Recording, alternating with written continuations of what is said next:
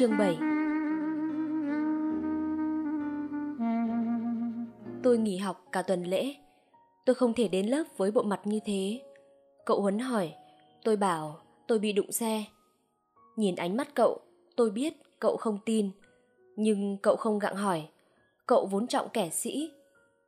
Một khi kẻ sĩ không chịu giải thích nguyên nhân các vết bầm trên mặt mình, hẳn là có điều gì uẩn khúc.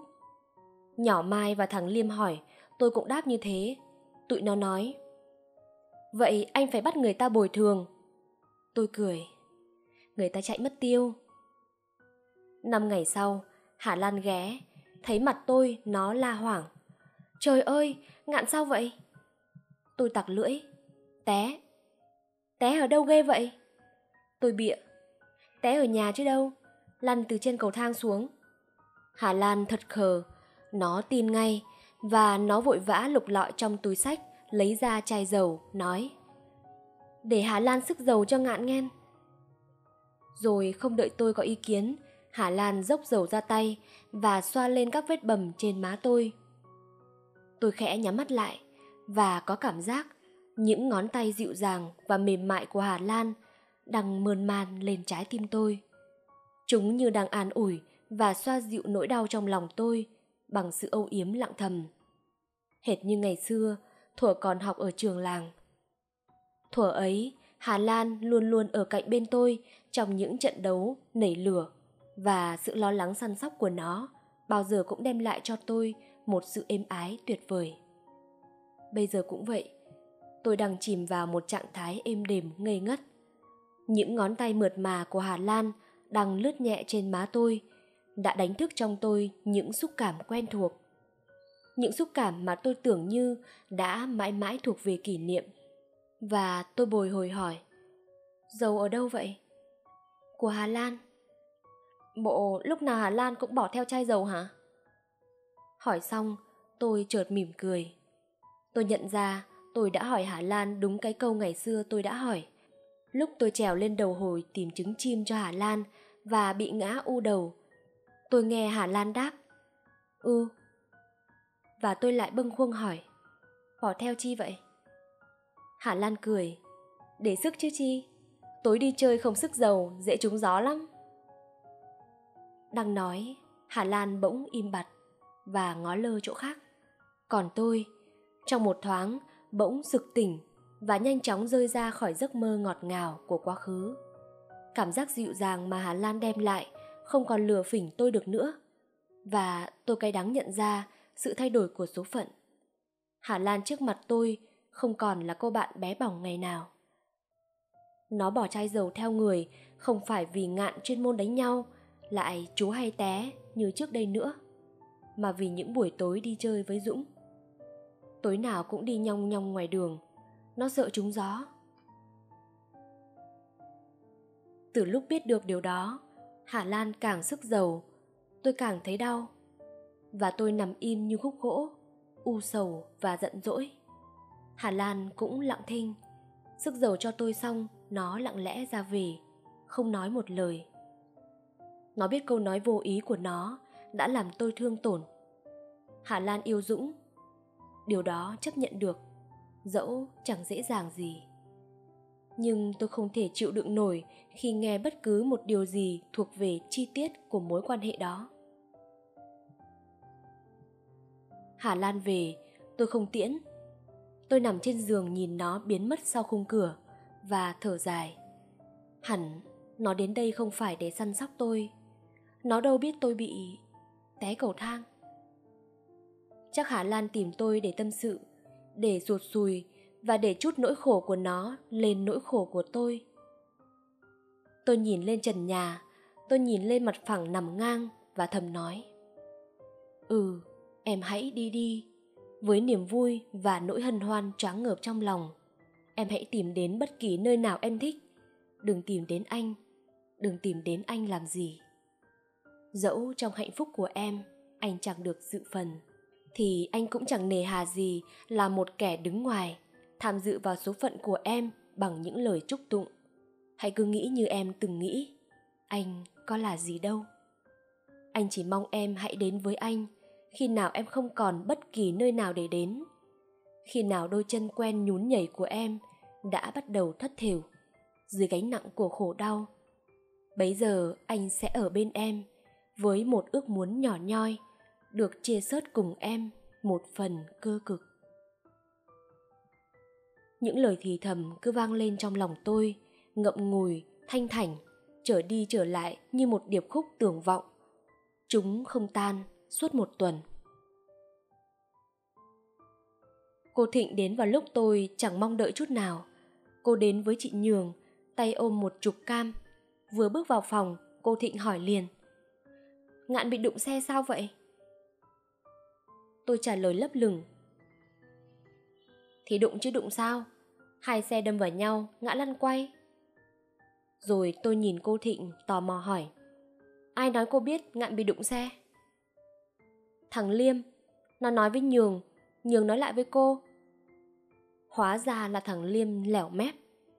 Nó thương tôi, thành ra hại tôi. Tôi muốn giấu nhẹm mọi chuyện, bây giờ lại tung tóe ra.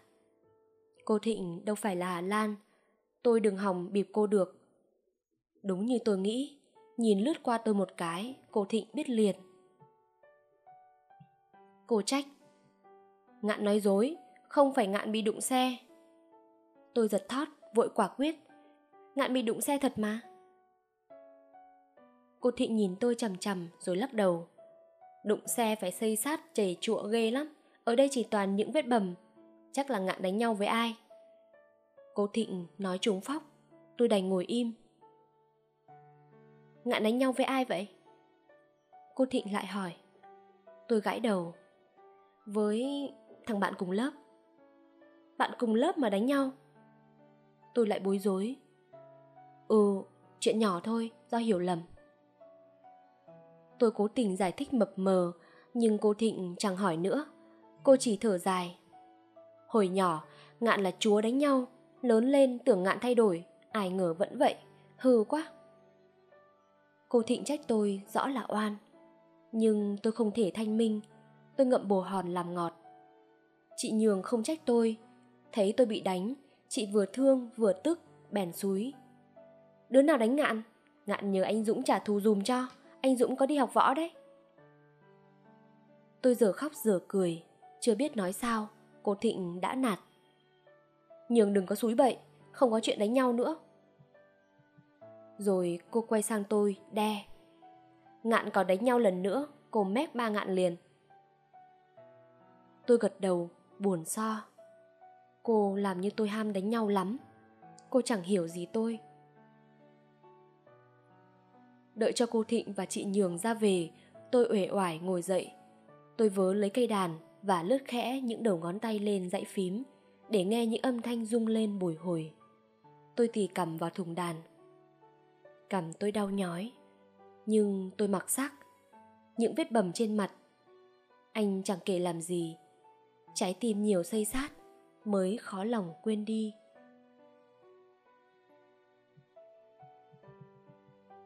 Dũng quay về với hà lan. Tôi đón nhận tin đó, nửa vui nửa buồn. Tôi yêu hà lan. Tôi muốn dũng quay lại để hà lan nguôi đau khổ. Nhưng cũng vì yêu hà lan trong thâm tâm tôi cầu mong dũng đi luôn. Nó và bích hoàng cứ dắt tay nhau tách đi đâu thì tách, khuất mắt càng tốt. Tôi không rõ giữa hai ước muốn trái ngược đó, cái nào mạnh hơn. Chúng mạnh ngang nhau, tôi càng chết. Chúng mạnh ngang nhau, tôi cứ phải tự giày vò. Rốt cuộc thì bản chất tình yêu là gì? Vị tha hay ích kỷ? Tôi hỏi, và tôi không trả lời được. Đó là một trong những câu hỏi mà mãi mãi về sau, tôi vẫn không thể tìm ra câu trả lời chính xác. Tôi cũng không rõ dũng quay về với hà lan vì lý do gì. Có phải vì trận đánh kinh hồn bên bờ sông hôm nọ? Tôi chẳng biết. Dũng chỉ ngắn gọn. Còn bích hoàng chỉ được cái mẽ ngoài, chán bỏ xử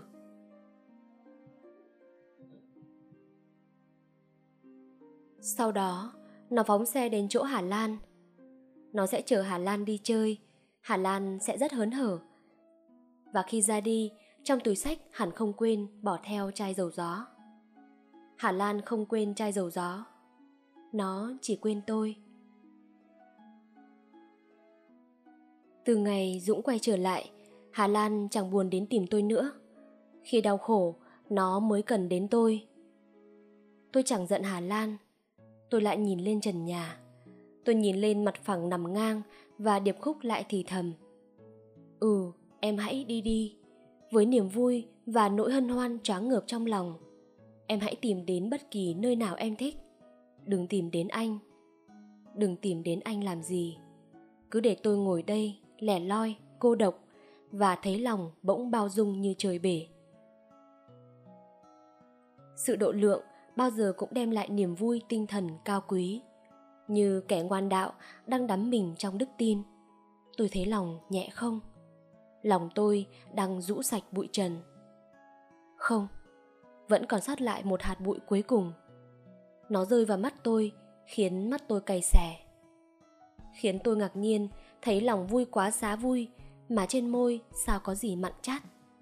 Có phải muối đấy không? Mùa hè năm đó, dài dằng dặc đối với tôi. Như không phải là ba tháng, mà là ba năm hay lâu hơn thế nữa. Tôi có cảm tưởng như đã biến mất những mùa thu, những mùa đông, những mùa xuân trên trái đất. Khắp trần gian chỉ có mỗi mùa hè. Hòa phượng nở lê thê từ tháng riêng đến tháng chạp, kéo theo những tiếng ve gầy. Tôi về làng đủ đầy ba tháng ve kêu Hà Lan chỉ ở có 20 ngày. Nó cắt mùa hè ra làm hai phần không đều nhau. Phần lớn nhất nó dành cho thành phố. Ở đó có vui chơi, có hội hè, có dũng. Nó chỉ dành cho làng đo đo có 20 ngày ít ỏi. Trong khoảng thời gian ngắn ngủi đó, tôi chỉ đến chơi vài lần. Chẳng lần nào giống như ngày xưa, chúng tôi vẫn ngồi cạnh nhau dưới giàn hoa thiên lý, vẫn tình nghịch đong đưa chân trên những khúc gỗ tròn. Nhưng niềm hào hứng ngày nào đã bỏ đi đâu? Dường như giữa chúng tôi chẳng còn gì để nói. Cứ mỗi lần cất lời là mỗi lần nhận thấy mình ngượng ngập. Giữa trưa hè ngột ngạt, chúng tôi ngồi lặng thinh, trống vắng. Ở bên nhau mà nghìn trùng xa cách. Đôi mắt biết ngày nào, khi dõi theo những cánh chuồn chuồn đang ngẩn ngơ bay lên bên hàng dậu đổ. Em có chạy lòng tiếc nuối tuổi thơ qua. Tôi ra về lầm lũi. Tôi hiểu rằng từ nay chỉ có một mình tôi giữa bốn bề phượng vĩ. Hà lan về làng, nhưng lòng nó chẳng theo về. Lòng nó đã thôi tím hoa sim, thôi vàng hoa thị và có lẽ hình ảnh những phiên chợ đêm răng mắc ánh đèn dọc quãng đời tuổi nhỏ, cũng đã từ lâu thôi lấp lánh. Tôi về một mình. Hè này cô thịnh không về, cô ở lại nhà chị nhường giáo diết ôn tập, chuẩn bị thi tú tài hai. Chắc cô lại thức khuya lắc khuya lơ và dậy từ khi trời còn mờ mịt. Chắc cô lại thường xuyên nhúng đầu vào thau nước trong lúc học bài để cho tỉnh ngủ. Chắc cô chả nhớ đến tôi suốt mùa hè hầu như chiều nào tôi cũng vào chơi trong rừng sim tôi đi một mình ngay cả thời gian Hà Lan còn ở làng. Tôi lững thững đặt chân trên những lối mòn quen thuộc. Nghe tiếng lá khô vỡ dưới gót giày, lòng cứ ngỡ chiều đi xào xạc. Tôi ngồi trên phiến đá năm nào, lạnh một bên vai. Chỗ trống một người trong thoáng mắt đã ngập đầy lá rụng. Tôi ngồi lặng thinh giữa hoàng hôn vây bọc, mơ màng hoài niệm về những ngày xưa cũ. Mà cũng chẳng xưa cũ gì. Mới đây thôi mùa hè năm ngoái trước ngày dã từ phố huyện tiếng đàn tôi chẳng giấu giếm điều gì. Lòng anh dù rộng dài như bể vắng cánh buồm em cũng lẻ loi. Lúc ấy tôi chẳng lẻ loi. Hà lan ở bên tôi nó đón nhận tình tôi dẫu chẳng hứa hẹn điều gì. Nhưng chỉ cần vậy thôi, trái tim tôi đã gieo vui và hồn tôi trang hoàng bao nhiêu là mơ mộng. Vậy mà, tất cả đã xa, mù khơi, thăm thẳm. Tôi chẳng bao giờ ngờ, chỉ cần một khoảng cách ngắn ngủi giữa hai mùa hè, mọi thứ trên đời đều có thể bị đẩy lùi vào quá khứ. Chẳng chút xót thương. Mọi thứ, trừ tình yêu của tôi Hà Lan tưởng có thể thổi tắt tình yêu tôi dễ dàng như thổi tắt một ngọn nến. Nó lầm, nó chẳng hiểu lòng tôi. Từ rất lâu, lòng tôi đã hứa, như tôi đã một lần thổ lộ với bà khi còn sống. Lớn lên, cháu sẽ cưới nó làm vợ, bà ạ. Tôi đã nói, và tôi mãi mãi không quên. Hà Lan chẳng biết điều đó. Chẳng ai biết điều đó, trừ bà. Bà là người nắm giữ sức mạnh của các câu chuyện cổ.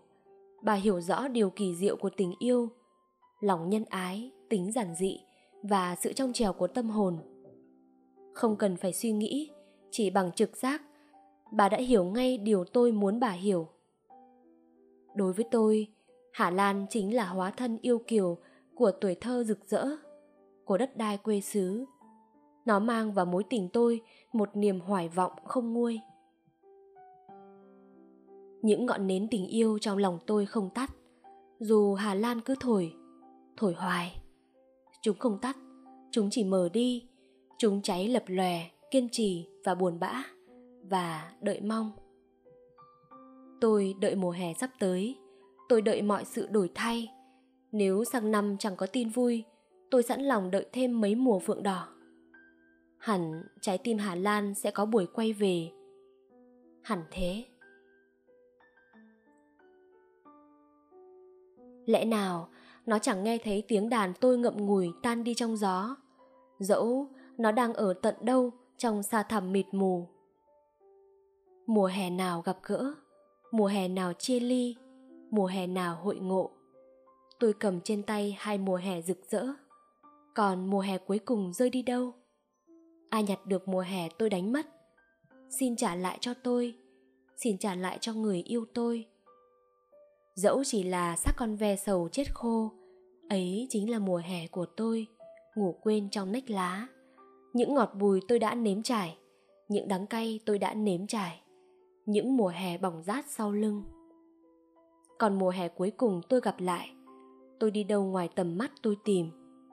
Tôi sẽ đi tìm mùa hè tươi đẹp của tôi. Tôi sẽ không bao giờ tìm thấy nếu hà lan nhất quyết giấu mùa hè đằng sau lưng nó nó và Dũng sẽ đứng che khuất mùa phượng đỏ mà tôi ngóng đợi.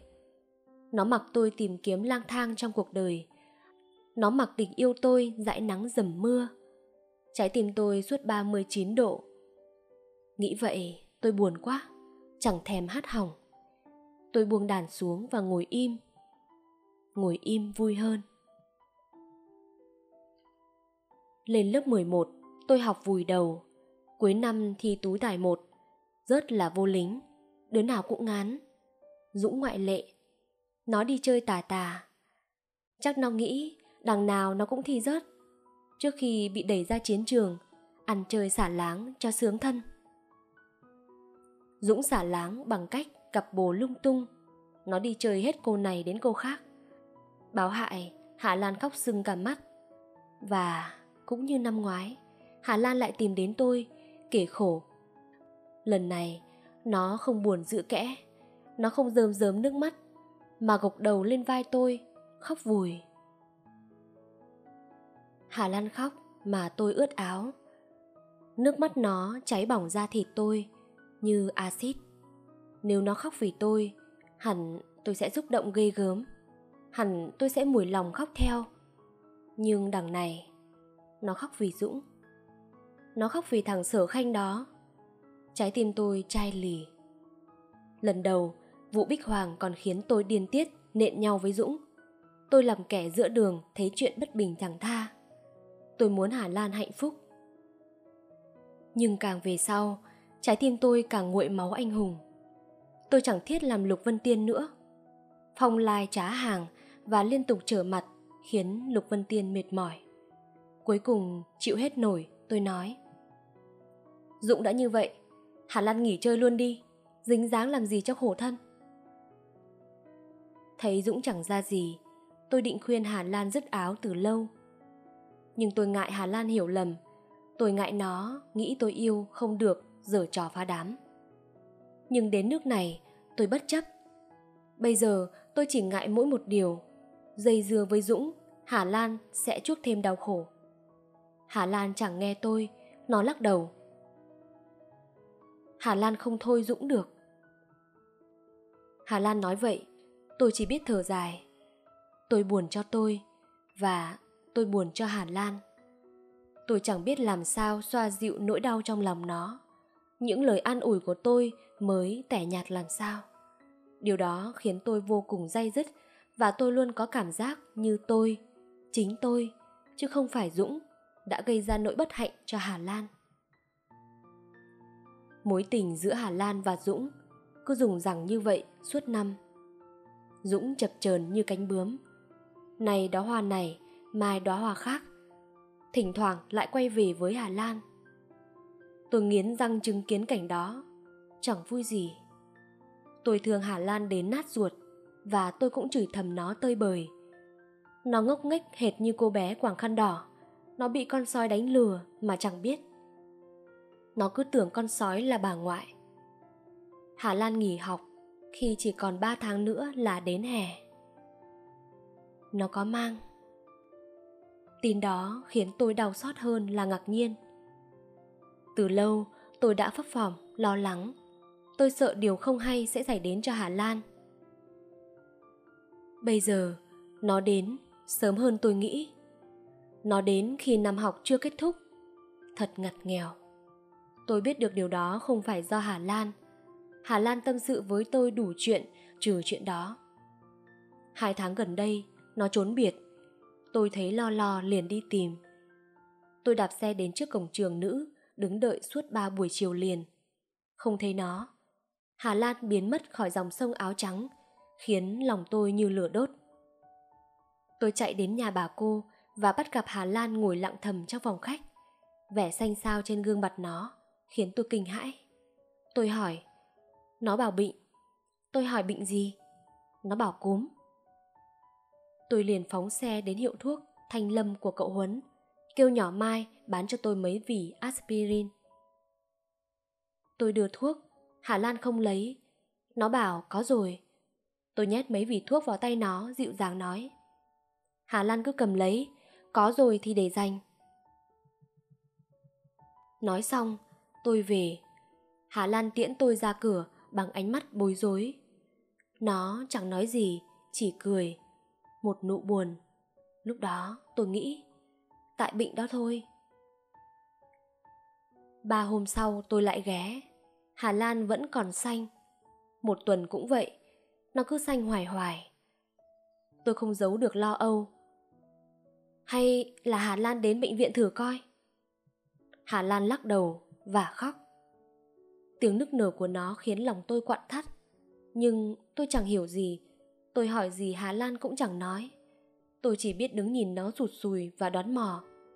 Chắc nó lại buồn thằng Dũng bỏ bê. Tôi về hỏi Dũng. Hà Lan bệnh anh có biết không? Biết. Dũng đáp cộc lốc, vẻ khó chịu. Tôi phớt lờ hỏi tiếp. Anh đến thăm Hà Lan chưa? Dũng nhăn mặt.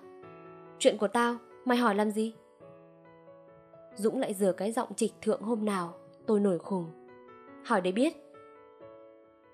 Dũng liếc tôi, mặt đanh lại. Mày chẳng cần biết ba cái chuyện đó. Nói xong, nó quay lưng bỏ ra khỏi phòng. Nó không thèm nói chuyện với tôi. Nếu như trước đây, tôi đã chặn nó lại và hỏi cho ra lẽ. Nếu cần, tôi sẵn sàng đánh nhau. Những cú đòn của nó khủng khiếp thật, nhưng chẳng thể khiến tôi lùi bước. Nhưng đó là trước đây, còn bây giờ tôi mặc xác. Bây giờ tôi biết nó là loại người không thể nói chuyện. Tôi chẳng buồn gây sự với dũng, nhưng nhìn nó vừa lừ lừ ra cửa, vừa nhăn nhở hát. Thôi, em đừng khóc đừng khóc nữa làm gì. Tôi lại chạy lòng nghĩ tới hà lan và bụng bỗng tức sôi lên.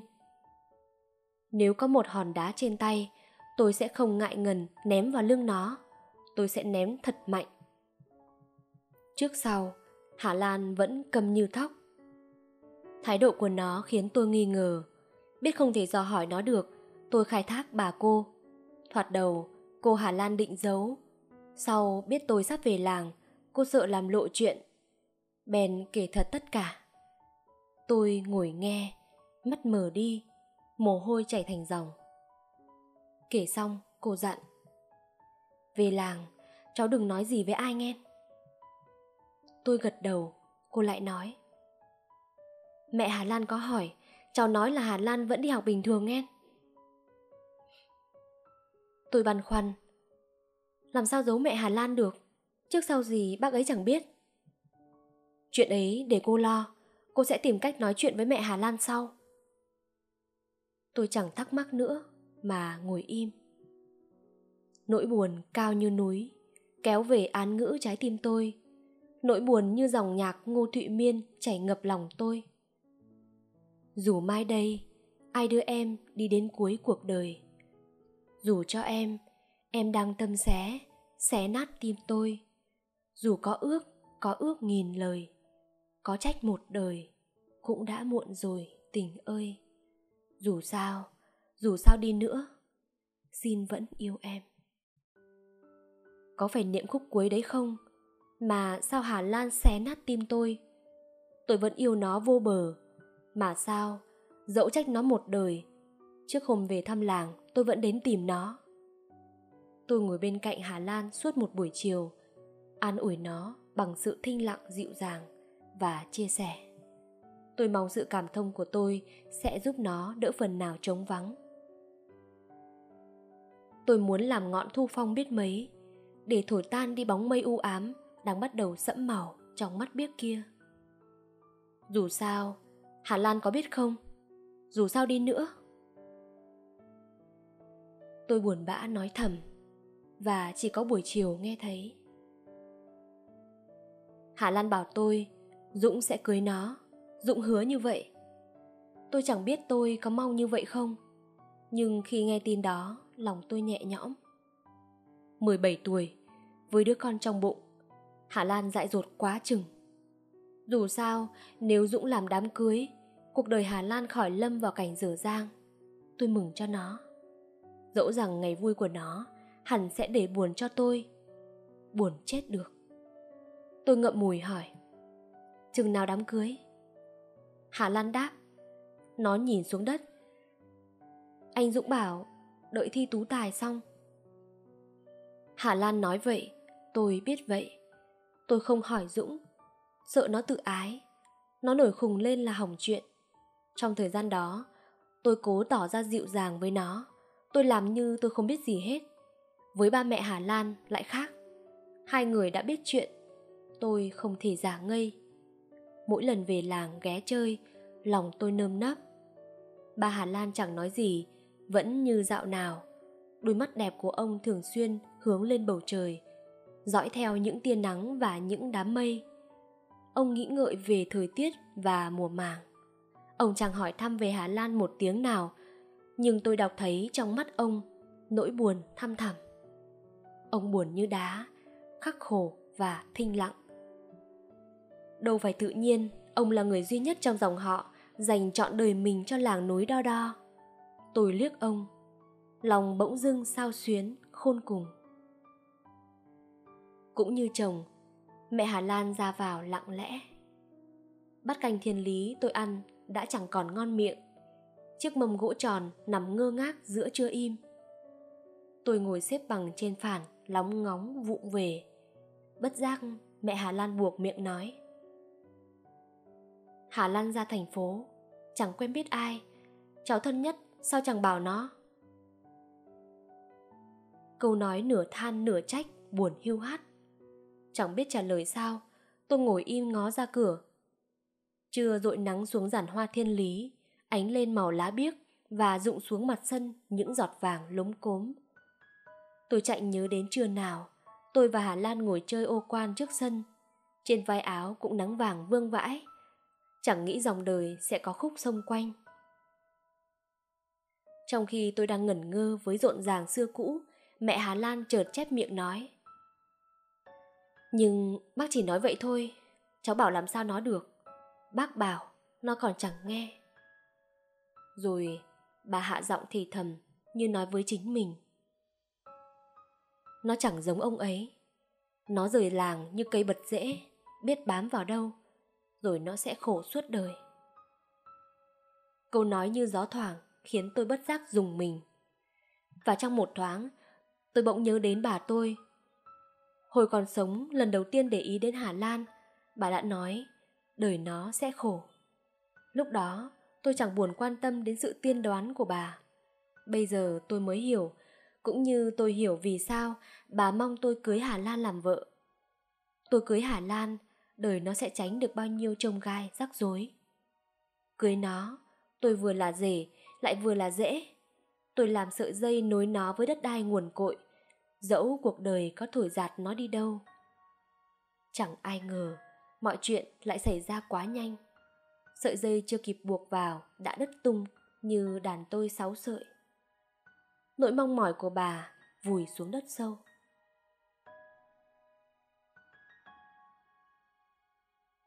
Tôi vẫn lặng thinh ngồi nhìn ra sân nắng. Thấy tôi buông đũa ngừng ăn, mẹ Hà Lan cũng chẳng dục dã gì. Bà cũng nhìn ra sân. Nhưng tôi chắc ánh mắt u hoài của bà chẳng trông thấy cỏ cây hoa lá ngoài kia. Nỗi buồn kín đáo và sức chịu đựng phi thường của bà khiến tôi xúc động và cảm phục vô cùng.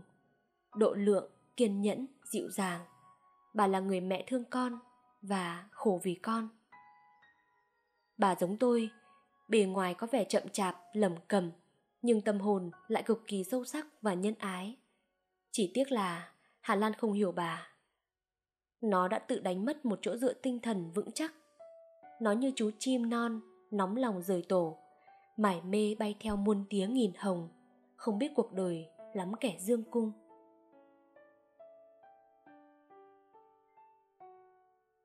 Mùa hè năm đó không phải là mùa hè của tôi, Mùa hè của tôi không bao giờ về nữa. Từ ngày Hà Lan nghỉ học, nó đã bỏ đi luôn.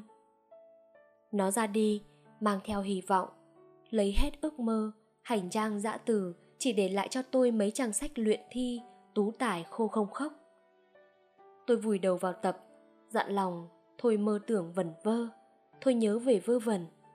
Tôi dặn lòng tôi, rớt là vô lính, cầm súng ra chiến trường, không biết chết cho ai. Tôi đóng chặt cửa, ngồi nhà, tụng bài như cầu nguyện. Cho đến ngày đi thi, tôi không dám bước ra sân. Tôi sợ trông thấy màu hoa phượng. Màu phượng đỏ sẽ đốt cháy lòng tôi tức khắc. Trái tim ra cho. Tôi đâu thể học bài. Tôi cũng không dám đụng đến cây đàn, sợ xưa cũ vọng về, không sao ngăn nổi. Lặng lẽ chiều nay, lặng lẽ mùa hè, sân trường vắng, và lòng tôi cũng vắng muốn tặng em một chùm phượng thắm. Tôi nhờ mùa hè bẻ hộ tôi. Cảnh phượng vĩ tôi muốn tặng hà lan. Mùa hè bao lần không bẻ được tôi còn ngước nhìn phượng đỏ làm chi? Thốt nhiên tôi nhớ đến ttkh người yêu bà đứng dưới bóng hoa tigon vuốt tóc bà và nói hoa giống như tim vỡ anh sợ tình ta cũng vỡ thôi. Làng tôi không có hoa tigon, chỉ có hoa phượng. Hoa phượng cũng đỏ tươi, cũng giống như tim vỡ. Tình tôi đã vỡ rồi, tôi chẳng sợ. Tôi chỉ sợ tim tôi có mệnh hệ nào, tôi sẽ đi theo bà tôi, đi theo chú Hoan. Tôi sẽ ngủ, ngủ hoài. Tôi sẽ nằm một mình dưới đất sâu, đêm đêm nghe côn trùng giả dích. Nghĩ vậy tôi hãi quá, ở luôn trong nhà. Tôi chỉ rời nhà ban đêm. Ban đêm chẳng thấy màu phượng đỏ, lòng tôi đỡ xốn sang. Tôi đi tắm dưới giếng cây ruối chỉ có trăng treo. Tôi đậu tú tài năm đó, hạng bình, thuộc loại khá. Dũng rớt, chờ đi đầu quân trường. Nó trốn quân dịch đã ba lần, lần này khó thoát.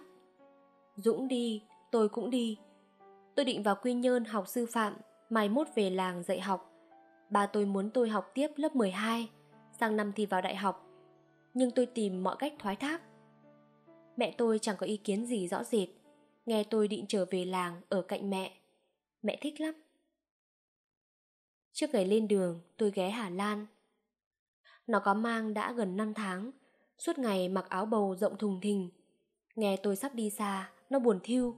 Nó nói, Ngạn đi rồi, Hà Lan không biết trò chuyện với ai. Vừa nói, Hà Lan vừa nhìn tôi. Ánh mắt thầm thầm của nó gợi nhớ biết bao điều. Kỷ niệm chợt về vây bọc. Tôi sao xuyến khôn tả, vội nhìn ra sân, khẽ nói. Tôi ở xa, nhưng lúc nào cũng nghĩ đến Hà Lan. Tôi ở xa, nhưng lúc nào cũng nghĩ đến Hà Lan. Khi nào cần, Hà Lan cứ viết thư cho tôi. Hà Lan chẳng nói gì, nó lặng lẽ gật đầu. Tôi cũng ngồi im và cảm thấy không khí đột nhiên nặng nề. Tôi cố nói một câu gì đó nhưng nghĩ mãi không ra, cứ lúng túng một cách khổ sở. Xét cho cùng, tôi với Hà Lan chẳng ra bạn bè, chẳng phải anh em, cũng chẳng phải tình nhân. Tôi từ giã nó như từ giã một mối tình đổ vỡ, từ giã một lần để mãi mãi chia tay. Sắp có chồng, sắp có con, Hạ Lan trong trái tim tôi vẫn muôn đời là giấc mơ tuổi nhỏ. Nó chỉ là bóng hình trong cổ tích của bà xưa. Trước lúc ra về, tôi nhìn Hà Lan băn khoăn hỏi Còn chuyện cưới, Dũng tính sao? Hà Lan chớp mắt, Giọng bối rối Anh bảo đại học xong 9 tháng quân trường Tôi giật mình nhủ bụng Như vậy, đám cưới được tổ chức khi đứa bé đã được 5-6 tháng tuổi Thật bất tiện Sao Dũng không làm đám cưới ngay bây giờ? Bữa đó tôi về Lòng không vui.